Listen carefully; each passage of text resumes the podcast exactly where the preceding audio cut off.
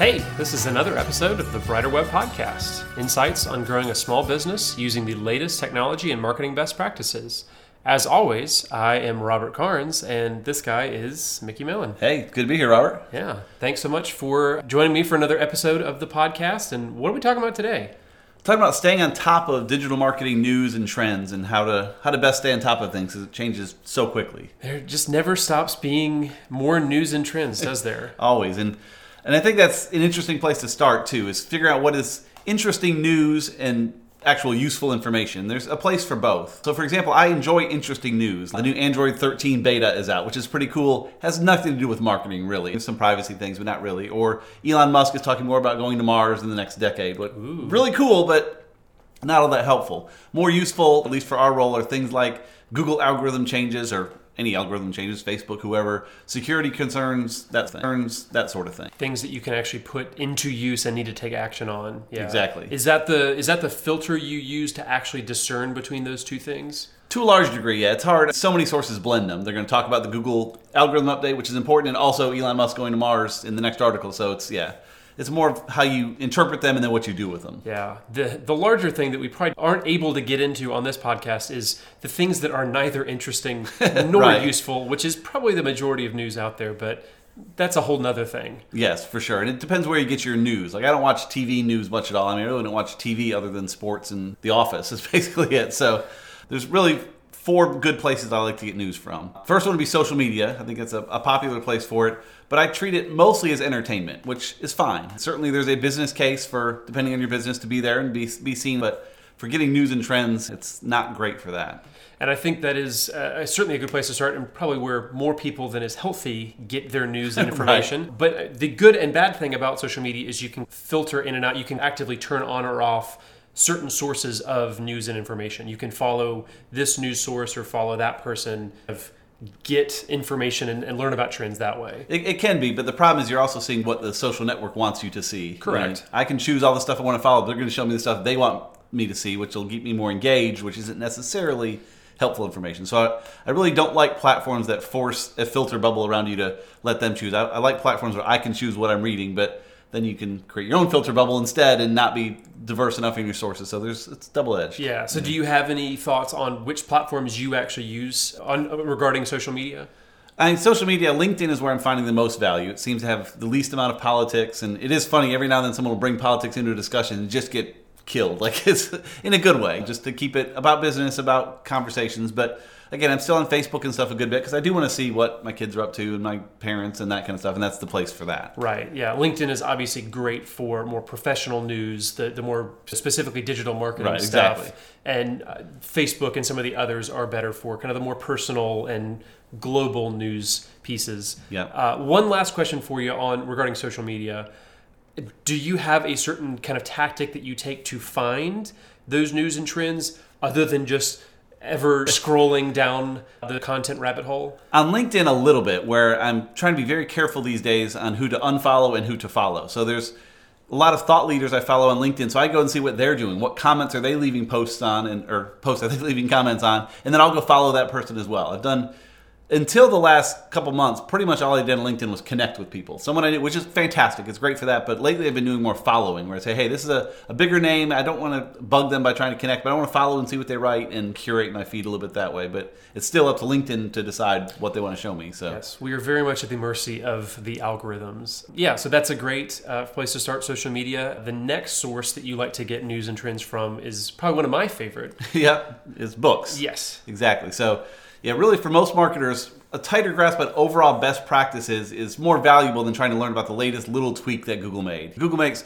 hundreds of tweaks to their algorithm every month, and really every few years do they make something that matters. So, just understanding overall best practices is a great way to a great thing to learn and books are a great way to do that i have two main ways i consume books one is via kindle you know generally or, or a full book and i'll read as many full books as i can but as of late, uh, when time gets a little tighter, I'm using Blinkist and tools like that a lot more to give summaries of books. Blinkist gives you a full book in 20 minutes, which certainly is not as valuable as reading the whole thing, but if you can do the Pareto principle and get most of the value in a fraction of the time, yeah, there's some value there. Absolutely, yeah. It's almost shrinks a book down to almost more of just a long form blog post. Exactly. Almost. Kind of get the best. Yeah.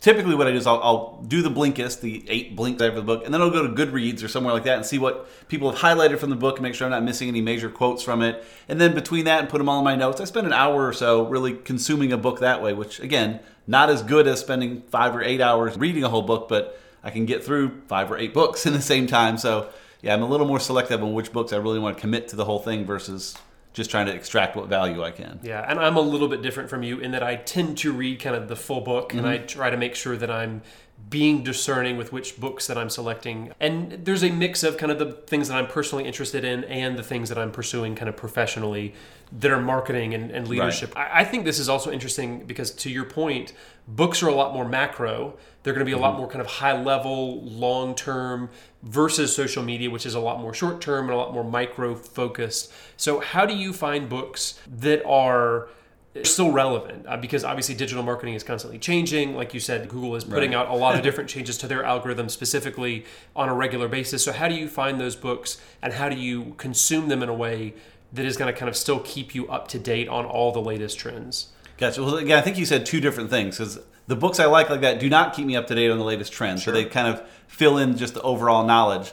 I love books like um, David Allen's book, Getting Things Done, which came out what 20 years ago but he was very careful in how he wrote it he didn't say use this system or use this tool or use this platform he said just here's how it should be handled here's how to organize your life and you pick the tools that make it work so that way because if he had said tools they're all gone. Like the tools from 20 years ago don't exist anymore but the book is still perfect. I could read it and say oh i could use google keep for that tool or i can choose a tool of today to use it. And other ones like you know gary vaynerchuk and others tend to stay fairly high level with just how to connect with people and how to interact with the world and stuff, and not as much about go on TikTok and do this thing and post three times on Twitter. It's the higher level books tend to be more timeless. Yes, I agree. And you mentioned Gary Vee, and that was kind of the book that I had in mind. His Jab, Jab, Jab, Right Hook, which yep. is all about social media. And he does a good job of balancing between those high level principles that are always relevant, but he has very specific things on some of the platforms themselves, like Facebook and LinkedIn. And it's crazy that almost a decade later, that book is still one of the most relevant on social media that there is. Yep. Yeah, it's amazing how some of those can hold up. Uh, so, if you're not interested in spending hours reading an entire book, there is a kind of shorter form version of that, which is reading blog posts, which is the next source that you have to, to learn about news and trends. Yeah, and I'm still a big believer of blogs and feed readers because there's no algorithm involved. It's shorter than a book, but you're not at the approval of whatever Facebook or whoever wants you to see. If you have a, a normal blog reader, like I use one called Feedly, but there's mm-hmm. plenty of them out there. I subscribe to these this set of blogs. I have 50 blogs I subscribe to, and I get every post they write. There's not a filter deciding what I should see or what I shouldn't see. And it's also great because if I want to follow someone that doesn't blog frequently, I don't have to go check their site all the time to see if there's something new. It'll come to me if they post something. If they don't, it doesn't. It doesn't waste my time. So it's fantastic. The one catch that I kind of alluded to earlier is I'm choosing all the sources for it, so I can very easily create my own filter bubble and only see the kind of news I want to see. Or so I try to be very careful to make sure I get news and ideas from different sides, and even from those I disagree with. Yeah, I, I, like to look at Christian sources for some things, but I follow atheist sources. I'm an Android guy, but I follow Apple News. I want to see both sides of, of, any argument, and with blogs, I'll see that. Facebook may say, no, no, you're an Android guy, so I'm not going to show you the Apple stuff, but I want to see that, and the blogs and a feed reader will let me see all of it. So the biggest, I guess, issue or the thing that the listener may be thinking right now as you say all that is that's great and it's awesome to have a kind of full and all-encompassing view of multiple different blogs and to receive every blog post that those people are writing. But that seems pretty overwhelming. Like how do you filter out if you're following that many blogs and seeing that many articles like are you reading them all? What tactic do you take to take in all of that information all at once. Yep. So part of it is I don't follow super active blogs. Like I used to follow TechCrunch and Lifehacker and some of those, and they have fantastic content, but they have like 30 posts a day. It's just ridiculous. Yes. So I generally follow more like agencies and thought leaders, and people that post a couple times a week, even once a day or something. But yeah, I've taken out the big ones just because it was getting overwhelming.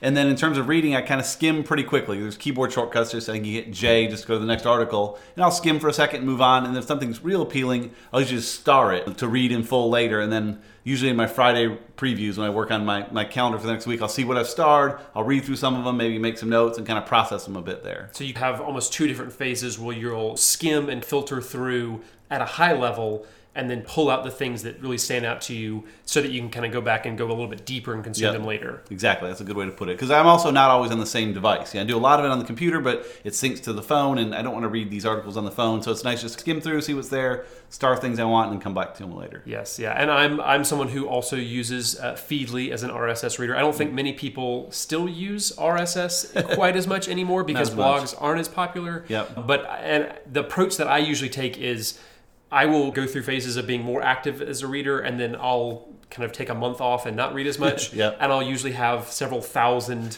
uh, you know, a backlog of articles, and I'll usually just kind of go through and clear it out and re- refresh, Right. and then you know start again, start from the beginning to read. But yeah, it's it is a great tool for being able to filter through a lot of different blog sources all at once. For sure. The next source that is pretty closely related and is kind of making a comeback in popularity are email newsletters. Yeah, the last few years that's been really interesting just seeing him explode with all these new new newsletters. And so it's again, it's fantastic because if you find a newsletter you like and you subscribe to it, it comes to your inbox. Like there's, again, there's not Facebook or filter getting in the way, seeing what you should see or not. You have a little bit of that, I guess, if you use Gmail with all the tabs and it puts it in promotions or whatever, but it's still coming to you every time and you can read it. And yeah, there's some fantastic newsletters out there that I don't know how they produce such great content every day, but there's a lot of them for sure. Yeah, yeah. It's it's very similar to again. There's a lot of writing involved and a lot of reading involved, just like with a blog post. But it's usually a little bit shorter form. It's usually a couple different topics, and you know, hitting on a couple different things all at once in the newsletter. But like you said, it's being delivered directly to you. There's a filter with some gatekeeper who's trying to hold back. So, what are some of those, I guess, newsletters that you're you're interested in and that you're reading lately? Yeah, Daily Carnage is one I think we all read. I'm trying to think of some others. I know you had a few on your list. Yeah, the two that kind of stand out to me that I've I've started reading lately are The Stacked Marketer, which is a really well written one. One of the challenges that I have with it is it's it's daily, mm-hmm. which can be tough. I usually prefer kind of either weekly or monthly newsletters, but they're delivering really good stuff every single day. It's just difficult to kind of keep up Right. with that pace. And then Total Annarchy by one of my favorite authors, Ann ha- Handley, who wrote Everybody Writes. She has a really good, funny one. It's very kind of snarky and very her uh, unique tone of voice, and so I really like that one. Gotcha. And there's also kind of a blur between newsletters and blogs where a lot of blogs will publish their stuff via newsletters. So like Seth Godin's one I follow a Yes. lot and I actually get his in my inbox and in Feedly just in case I miss one of them because I like to see his stuff. Probably shouldn't do that, but again, I can blow through it quick enough. So yeah, a lot of newsletters are that I follow are actually just blogs that are using email as a way to send it out, which is yeah, that's great. Yeah, and so your last kind of I don't know if this is exactly a source for news and information, but it's almost more of a, a tactic or approach to applying what you're learning is, is not one maybe people would expect, but it's memorization. Yeah, it's, it's memorization, recall, and just yeah, using that information. It's something I struggled with for years, where I'd read a fantastic book and it'd be with me in my brain for a week or two, and then a month later, it'd kind of be gone. And there's I've seen quotes that say Ralph Waldo Emerson, I think he said. Um, Books I've read have made me who I am, just like the food I've ate. I can't remember every meal I've had, but it made me who I am. It's kind of like hmm. books we read, which I agree with that. But at the same time, I'd like to be able to have tactical use out of the books I've Sure. read. And so, a few things I do is one, I do blog very frequently to reference books I've read and pulling quotes and just kind of keep it fresh in my brain.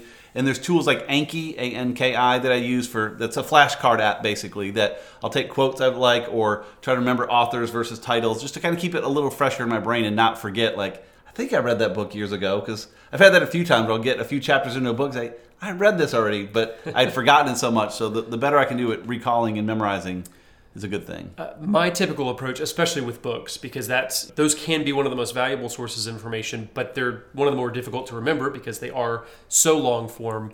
Is taking notes actively, like even physically, not just jotting it down on my phone, but I have a notebook for book notes. Gotcha. that I will I will write down physical notes and quotes and uh, you know ideas that I get from it, and that really helps me one solidify the important things that I'm getting from the book in the moment, but then I do have a reference that I can go back to later if I need to. So that's that's one of the approaches that I take to kind of actually applying the information that I learn. Gotcha. I do that a little bit different. I kind of like your idea of doing it while you while you're reading. But if I'm on a Kindle, I use the highlight feature, and then you of course can go to the Kindle website and just see all your highlights in one place.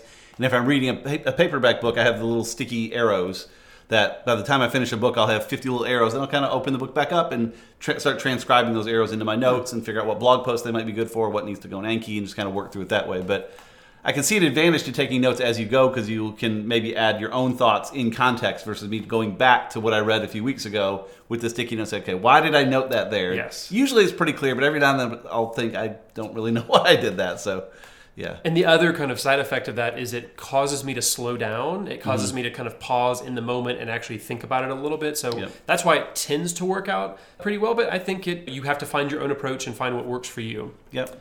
So, uh, to do a quick recap of the different areas and sources of information and news uh, that we like to get from is social media, books, blogs, newsletters, and then finally memorizing and kind of putting into practice all the information that we get from those sources. Yeah, but we, we talked about a lot of different tools. So we'll have those linked in the show notes. So you can you can find some of those and check them out yourself. Absolutely. Awesome.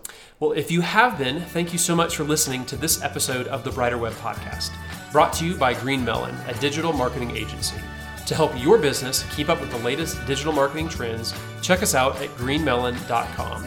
You can also find show notes and more episodes at abrighterweb.com.